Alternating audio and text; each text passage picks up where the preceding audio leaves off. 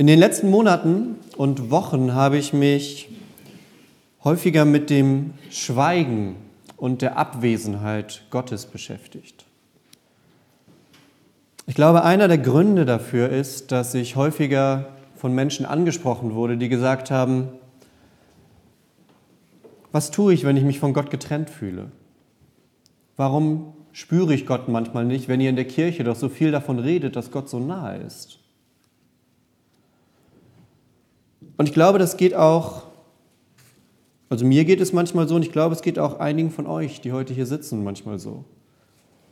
Wer von euch denkt manchmal, ich fühle Gottes Nähe nicht.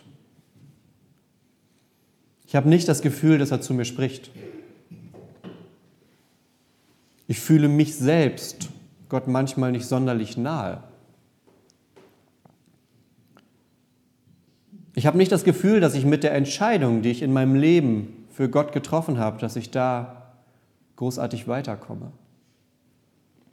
Manchmal fühle ich mich, als wäre ich in einer spirituellen Wüste.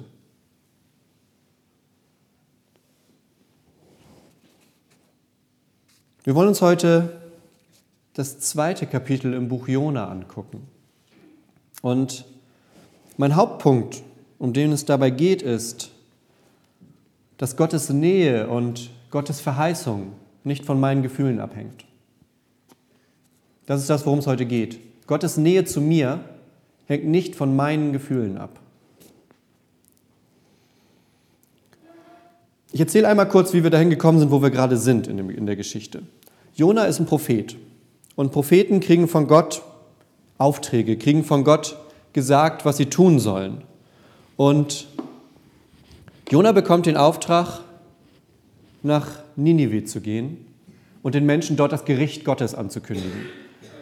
Und die Worte Gericht und Ankündigen und Ninive, muss man wissen, ist ein Volk, das dem Volk Israel nicht sonderlich positiv gegenübersteht. Eigentlich hatten die eigentlich immer nur vor, das Volk Israel auszulöschen. Nun kann man sich an zwei, an zwei Händen abzählen. Wenn Gott zu Jona sagt, geh doch mal nach Ninive und sag denen, dass mein Gericht bald kommt, dass Jona nicht wirklich vor Freude in die Luft gesprungen ist im Anblick dieses Auftrags. Jona hat das gemacht, was wir häufig tun, wenn wir vor großen Herausforderungen stehen. Er ist schnurstracks in die andere Richtung gelaufen. Er wusste, Ninive liegt irgendwo da hinten, ungefähr 600 Kilometer von seinem damaligen Standort. Ich gehe einfach mal 2000 Kilometer in die Richtung. Ich gehe auf ein Schiff, das mich möglichst weit weg von dem Ort bringt, an dem Gott mich jetzt gerade haben will denn ich habe so ein bisschen mulmiges Gefühl, den Leuten das Gericht anzukündigen. Kann man verstehen. Große Herausforderungen bringen uns manchmal dazu. Wir wissen so ungefähr, wie es weitergeht. Jona war auf diesem Schiff. Ein Sturm zieht auf, die Wellen schlagen immer höher. Die anderen Seeleute auf dem Schiff kriegen Panik und beten zu ihren Göttern und sagen, irgendeiner von diesen ganzen Göttern, die wir anbeten, muss uns doch helfen können in dieser Situation. Und schließlich wenden sie sich auch Jona zu, weil die wissen, der kommt irgendwie aus einer anderen Gegend. Der hat wahrscheinlich auch irgendeinen Gott. Und sie sagen, Jona, wo kommst du her? Er sagt, ich bin ein Hebräer. Ich glaube an den Gott der Bibel. Sie sagen, dann bete doch zu dem Gott. Und dann gesteht Jona den Seemännern, dass dieser Sturm wahrscheinlich mit ihm zusammenhängt, weil er gerade auf der Flucht vor Gott ist. Und er vermutet, dass die einzige Möglichkeit, dass dieser Sturm aufhört und das Schiff verschont wird, dass die einzige Möglichkeit dazu ist, dass er selbst über Bord springt und das Schiff verlässt.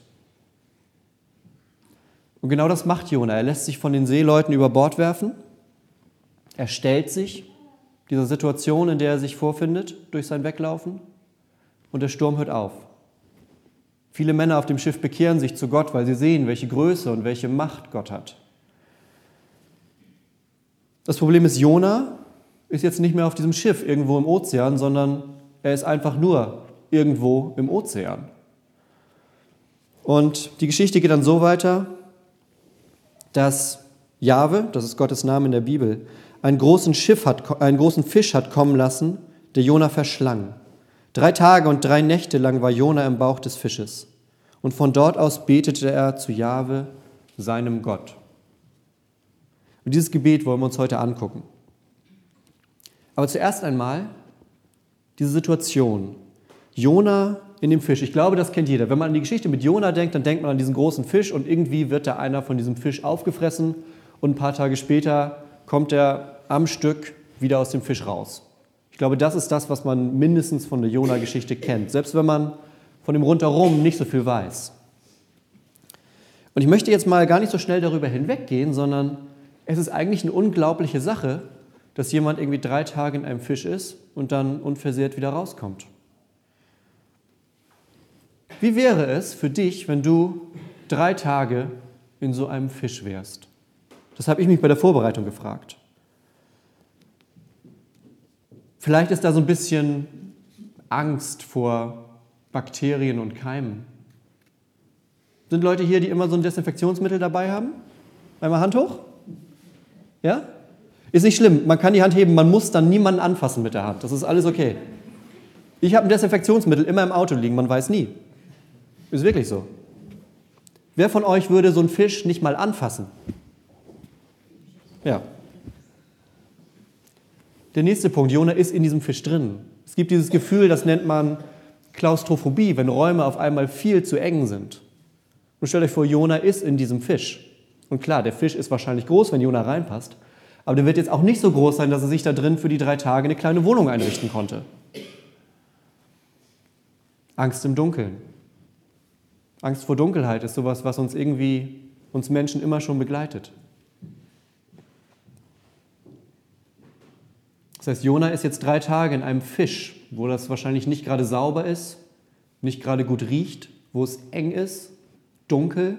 Man hört so dieses Gluggern, das Rauschen des Meeres, irgendwie der Fisch bewegt sich ja auch. Und drei Tage und drei Nächte sitzt er in diesem Fisch.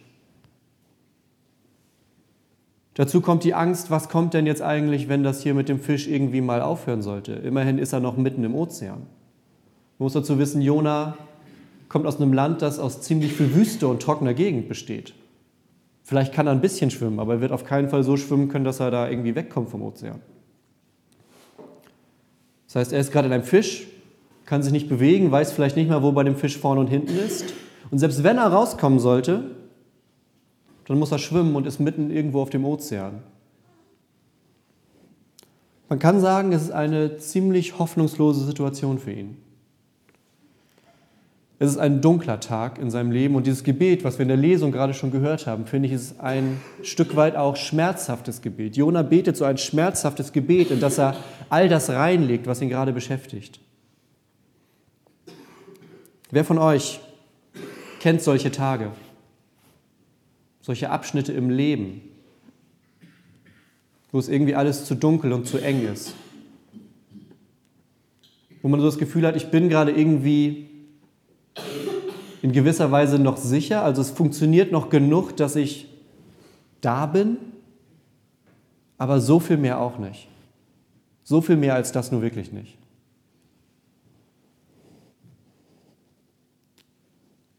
Drei Tage ist im Fisch. Schließt mal die Augen. Macht mal alle die Augen zu. Drei Tage ist Jona in diesem Fisch. Es ist dunkel, eng. Er hört nur so ein bisschen das Meeresrauschen, die Bewegung und er weiß nicht, was kommen soll. Er weiß nicht, wie das weitergehen soll. Er weiß nur, ich habe diesen Auftrag bekommen, ich bin in die entgegengesetzte Richtung gelaufen von Gott weg, bin über Bord gesprungen, jetzt sitze ich in diesem, Fisch, in diesem Fisch in der Dunkelheit und ich weiß nicht, was als nächstes kommen wird. Und Jona betet in dieser Situation. Gebet ist so eine ganz eigentümliche Sache, die wir Christen machen. Viele Menschen denken, das Gebet ist so dieser Ort, dieser Moment, wo man Gott endlich mal seine Jobbeschreibung geben kann, wo wir Gott sagen können, was wir denn von ihm erwarten, wo wir Gott unsere Wünsche mitteilen, damit er darauf reagieren kann.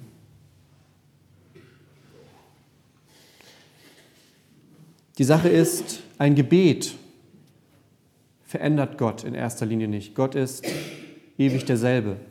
Ein Gebet verändert mich wenn ich es bete. Und so ist es bei Jona. Jona betet, aber das Gebet verändert nicht Gott, das Gebet verändert Jona. Und er sagt so Sachen wie, in meiner Not rief ich zu Jahwe und er hörte auf mich. Aus dem Bauch des Todes schrie ich um Hilfe und du hörtest mein Rufen. Mich warf die Flut ins Herz der Meere, die Strömung schloss mich ein. All deine Wogen und Wellen gingen über mich hin. Ich dachte, jetzt bin ich aus deiner Nähe verstoßen. Deinen heiligen Tempel werde ich nie wiedersehen. Das Wasser umgibt mein Leben, die Tiefe schließt mich ein. Seetang schlingt mich, sich mir um den Kopf. Bis zu den Wurzeln der Berge sink ich herab, hinter mir schließt sich für immer die Riegel der Erde. Das sind Jonas Worte, das ist das, was er in dem Fisch zu Gott betet. Und er sagt nicht sowas wie, Gott, bitte lass mich doch aus diesem Fisch raus. Gott, es wäre doch jetzt vielleicht eine schöne Idee, wenn du dieses ganze Fischding beenden würdest und mich an Land bringst. Vielleicht mache ich dann auch, was du möchtest. Jona gibt Gott in diesem Moment nicht so eine Anweisung für das, was jetzt kommen soll, sondern er betet einfach. Und ich möchte drei Dinge aufgreifen aus diesem Gebet, die uns zeigen, was Jona da eigentlich macht. Das erste ist, die Nähe. Wer von euch fragt sich an solchen schweren und dunklen Tagen, wie weit ist Gott eigentlich von mir entfernt? Wo ist diese Nähe, von der gesprochen wird? Diese Nähe spüre ich an diesen Tagen nicht. Und Jona fühlt genau das. Schließlich ist er auch vor Gott weggelaufen. Er wollte eine große Distanz zwischen sich und Gott bringen. Das war sein Ziel am Anfang der Geschichte. Und das versuchen wir alle. Das liegt zum Teil in unserer menschlichen Natur, dass wir erstmal von Gott weg wollen. Wenn wir Gott brauchen, dann wollen wir schnell wieder zu ihm hin. Aber unser erster Impuls ist, von Gott wegzugehen, weil das Heilige, das Große, das Perfekte uns erstmal Angst macht. Nicht Angst auf eine existenzielle Art, aber Angst auf eine ehrfürchtige Art. Angst auf eine Art, von der wir sagen, das ist eigentlich viel zu groß für mich, davon nehme ich erstmal Abstand. Im Gebet nähern wir uns Gott wieder an. Und genau das macht Jona auch mit seinem Gebet. Er betet und baut dadurch Nähe auf, weil jedes Gebet gleichzeitig Teil unserer Beziehung zu Gott ist. Wenn ich zu Gott bete, dann pflege ich diese Beziehung. Das ist so wie in einer Familie. Wenn eine Familie zusammen in einem Haus wohnt und nie miteinander redet, dann stimmt auch irgendwas nicht. Und genauso ist die Beziehung zu Gott. Wenn ich zu Gott eine Beziehung habe, aber irgendwie nie mit ihm rede, dann entsteht auch Distanz. Das ist dieses schöne Bild, wenn Ehepaare nach 25 Jahren sagen, naja, irgendwie haben wir uns auseinandergelebt. Wir waren mal hier und jetzt sind wir so. Aber dazwischen ist ja irgendwas passiert. Man wacht ja nicht morgens auf und steht da. Und genau diese Distanz überwindet in unserer Beziehung zu Gott ein Gebet. Das führt uns wieder näher zusammen. Das Zweite, was Jona in seinem Gebet macht, ist eine Reflexion. Wenn wir in so schwierigen Situationen sind, dann nehmen wir manchmal gar nicht mehr wahr, was eigentlich passiert, weil wir dann wie in so einem Tunnelblick darauf fixiert sind, was gerade falsch läuft. Und manchmal verlieren wir dann nicht nur den Überblick, sondern auch die Sprache. Wir finden kaum noch Worte für das, was wir gerade erleben, was wir gerade fühlen. Und diese Sprachlosigkeit überwindet Jona mit seinem Gebet. Er spricht nicht Sachen aus, die er von Gott möchte. Er spricht auch nicht Sachen aus, die er sich jetzt wünscht, weil ich glaube, dazu hat er gerade gar nicht den Blick. Er weiß in dem Moment gar nicht, wie es weitergehen könnte. Die Sprache, die er findet, sind Dinge, die er von Gott weiß. Dinge, die er von Gott bereits kennt. Das spricht er aus. Und indem er dieses Gefühl, das er hat, in Worte verpackt, kann er seine Situation ganz anders realisieren, kann er ganz anders feststellen, wo er sich gerade befindet. Und das Dritte, was Jona in seinem Gebet tut, ist, dass er sich ganz Gott hingibt, dass er abgeben kann. Dass er ganz sagt, ich bin in dieser Situation, ich bin in die Fluten des Meeres gestürzt und ich vertraue auf meinen Gott. Das ist das Schöne, immer wenn es um Jona geht in diesem Buch, dann heißt es nicht, und Jona betet zu Gott, sondern Jona betet zu seinem Gott. Jona betet zu dem Gott, zu dem er weiß, dass er zu ihm gehört. Wenn wir uns krampfhaft an etwas festhalten, dann können wir nicht frei sein für etwas anderes. Das hat Jona an diesem Schiff gemerkt. Er saß auf dem Schiff, die Wellen schlugen zusammen, er wusste, wenn ich auf diesem Schiff bleibe, ändert sich das nicht. Ich kann mich an diesem Schiff nicht festhalten. Und deshalb ist er über Bord gesprungen. Und die Situation hat sich geändert. Sein Weglaufen, realisiert er, war in diesem Moment sinnlos. Seine Rebellion gegen Gott war auch sinnlos. Er merkt, mein Gott, du bist viel größer als ich. Du hast einen ganz anderen Überblick über das Ganze, als ich ihn habe. Und in dem Gebet gibt er dieses alles, sein Leben, das, was er mitbringt, an Gott ab.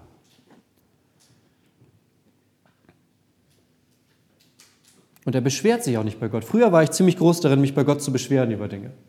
Da war ich ziemlich gut drin. Ich konnte dann sagen, Gott, warum funktioniert das nicht? Gott, warum ist das so?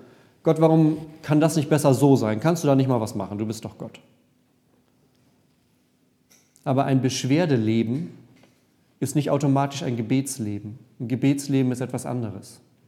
Gebetsleben bedeutet, die Dinge loslassen zu können und in Gottes Hände zu geben.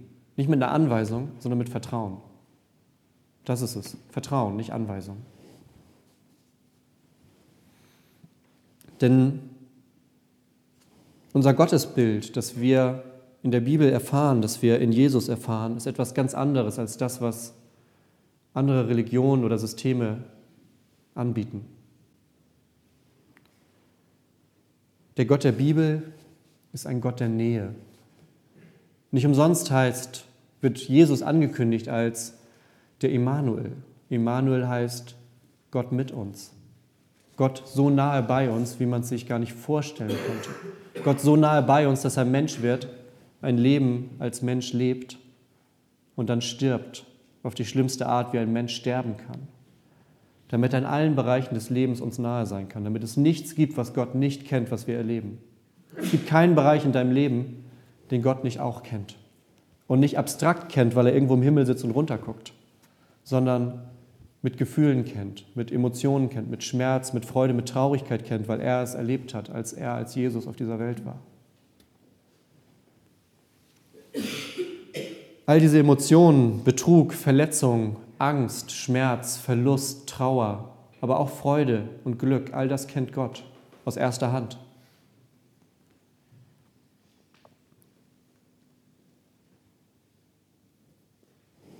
Es geht so weit, dass es äh, diese schöne Szene gibt im Garten Gethsemane. Das ist am grünen Donnerstag. Jesus hat mit seinen Jüngern das letzte Abendmahl gefeiert, sitzt im Garten und betet zu Gott. Und die Bibel beschreibt, wie er so stark betet, dass er Blut und Wasser schwitzt.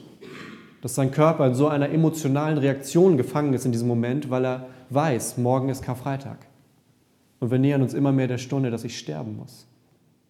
Und er betet zu Gott und sagt, Gott, wenn du es willst, dann lass diesen Kelch, dann lass diesen Moment, diese Entscheidung an mir vorübergehen. Aber nicht, weil ich es will, sondern weil du es willst. Da lässt Jesus los und sagt, wir tun das nicht, wenn es sich ändern sollte, dann nicht, weil ich das jetzt möchte, weil ich weiter leben möchte, sondern weil du es möchtest, Gott.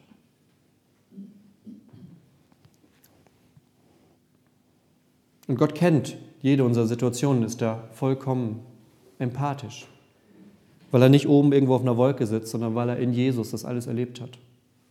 Bis zu diesem Moment, wo es sich dann eben nicht ändert, wo nach dem Gebet im Garten Gethsemane auch Jesus weiß, ich werde morgen sterben.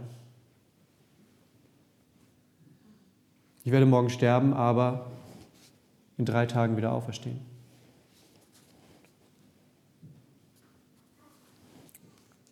Jona erkennt genau diesen Gott, während er in dem Fisch sitzt. Genau diesen Gott, bei dem er loslassen kann und sich ganz auf ihn verlassen kann. Und er sagt, ich aber will dir opfern und dich mit lauter Stimme loben. Was ich gelobte, will ich erfüllen. Bei Gott ist Rettung. Das sagt Jona noch während er in dem Fisch sitzt. Bei Gott ist Rettung. Er ist noch nicht irgendwo an Land oder in Sicherheit oder im Trocknen, sondern er sitzt im Dunkeln, im Fisch und sagt, bei Gott ist Rettung. Das muss man sich mal vorstellen. Ich möchte zum Schluss kurz auf das Gefühl vom Anfang zurückkommen, auf die Frage, was ist das denn mit diesem Gefühl, wenn Gott sich auf einmal so entfernt anfühlt? Jona hat im Bauch des Fisches eigentlich überhaupt keinen Grund, Gott irgendwie zu loben. Und dennoch tut er genau das. Er lobt Gott mit all dem, was er hat. Er erinnert sich an den Gott, den er von vorher kennt, auch abgesehen von dieser Situation im Fisch. Er erinnert sich an den Gott und lobt den Gott, den er trotzdem gerade nicht fühlt. Er trennt das. Er sagt, ich muss Gott gerade nicht fühlen, weil ich habe Gott in meiner Vergangenheit erlebt. Ich weiß, wie Gott ist, weil Gott sich nicht verändert. Und ich glaube, das unterscheidet Menschen. Ich glaube, es gibt vor Gott zwei Arten von Menschen. Es gibt die Menschen, die, abgesehen von ihrer Situation, in der sie sich gerade befinden, immer wieder zu Gott kommen und auf ihn vertrauen. Und es gibt die Menschen, die das nicht tun, bei denen das Leben eher so ein Auf und Ab ist, sich Gott zu nähern und sich wieder von ihm zu entfernen. Das ist nicht grundsätzlich schlimm und nicht grundsätzlich falsch, aber es ist nicht das, was Gott sich gedacht hat. Gott ist ein Gott der Beziehung zu uns. Ein Gott, der mit uns in Beziehung sein möchte. Deshalb war Jesus hier, um uns zu zeigen, so bin ich, so ist Gott.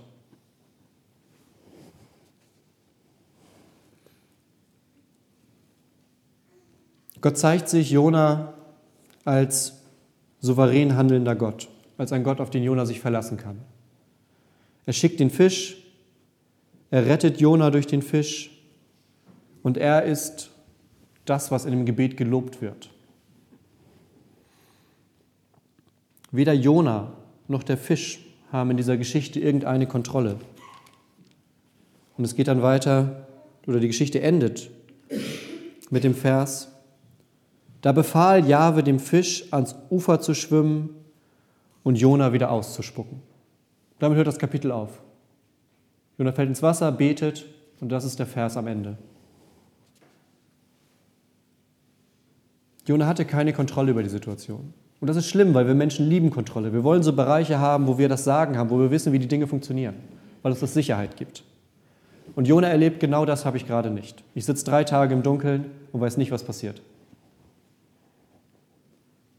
Und am Ende steht er am Strand, so stelle ich mir das vor, hinter ihm vielleicht noch so der Fisch am Ufer, steht, im steht am Strand, ist irgendwie voll mit Fischschleim und kann gar nicht fassen, was gerade passiert ist. Aber er hat die liebende Gnade eines souveränen Gottes kennengelernt.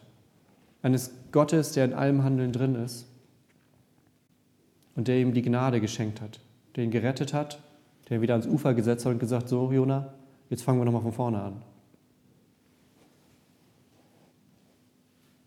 Ist euch aufgefallen, wann Gott in diesem Abschnitt gesprochen hat?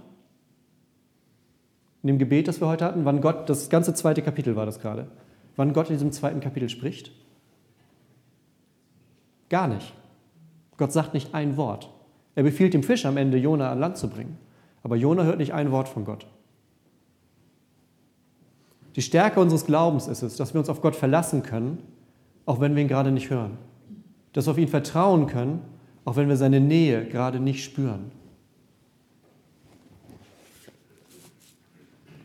Dass Gott der gleiche ist, damals wie heute, wie morgen, wie in Ewigkeit und dass wir darauf vertrauen können, dass er uns das zugesagt hat. Ich bin in meinem Glauben nicht von meinen momentanen Emotionen abhängig. Die Emotionen sind ein Teil von mir. Aber sie sind nicht die Grundlage meines Glaubens. Die Grundlage meines Glaubens ist Gottes Verheißung, ist Gottes Zusage an mich, dass er bei mir ist. Und dies unabhängig von meinen Emotionen. Und manchmal nehmen wir ein Schweigen Gottes wahr. Nehmen wir wahr, dass wir uns Gott entfernter fühlen, als wir es vielleicht vor einer Woche, vor einem Monat, vor zehn Jahren getan haben. Dass sich in der Zwischenzeit irgendwas verändert hat. Und manchmal ist genau das der Moment, in dem Gott auf uns wartet und sagt, ich bin da, auch wenn du es gerade nicht spürst. Aber vielleicht bin ich auch, spürst du es auch gerade einfach nicht, weil du wie Jona eine Zeit lang in die falsche Richtung gelaufen bist. Weil ich Gott genau auf dieses eine Gebet warte von dir. Jona musste in dieser Geschichte Gottes Gnade lernen. Er wurde aus dem Tod gerettet und er wird diese Erfahrung, das werden wir demnächst sehen, er wird diese Erfahrung der Rettung mit nach Ninive nehmen. Er wird das mit in sein Leben nehmen, weil er in diesen drei Tagen gelernt hat, dass Gott sich nicht ändert, dass Gott so ist, wie er es ihm versprochen hat. Und wenn er jetzt am Strand steht, am Ufer, dann nimmt er genau diese Erfahrung mit in alle Tage, die kommen. Und genau das machen wir auch. Auch wir nehmen das, was wir von Gott erfahren, mit in die nächsten Tage, damit wir uns dann wieder erinnern können, wie Gott ist. Damit wir nicht von Emotionen und Gefühlen, die uns einnehmen können, abhängig sind, sondern damit wir von dem Vertrauen auf Gott abhängig sind. Und das ist das, was uns Christen ausmacht. Dass wir auf einen Gott vertrauen, der gesagt hat, ich lasse dich nicht alleine, ich gehe so weit, dass ich am Kreuz sterbe, damit du leben kannst. Und dann können wir uns an manchen Tagen auch wie Jona im Fisch fühlen, dass wir drei Tage in der Dunkelheit sitzen und nicht wissen, wo vorne und hinten ist. Weil wir auch in dem Moment darauf vertrauen, dass Gott der gleiche ist, der davor war und der er sein wird. Lasst uns beten. Vater im Himmel, ich danke dir für die Erzählung von Jona im Fisch. Denn damit zeigst du uns, wie wir mit ausweglos scheinenden Situationen umgehen können, dass du in jeder Situation da bist, dass du ein souveräner Gott bist und dass du der Gott bist, auf den wir vertrauen dürfen. Gott, ich bitte dich, dass du diese Geschichte nutzt, dass sie in unserem Leben zu einem Gewinn werden kann, dass sie in unserem Leben einen Ort findet, gerade in den Situationen, in denen wir dieses Wort von deiner Gnade so stark brauchen.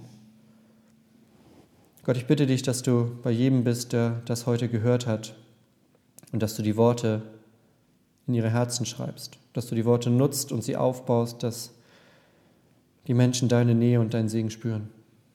Amen.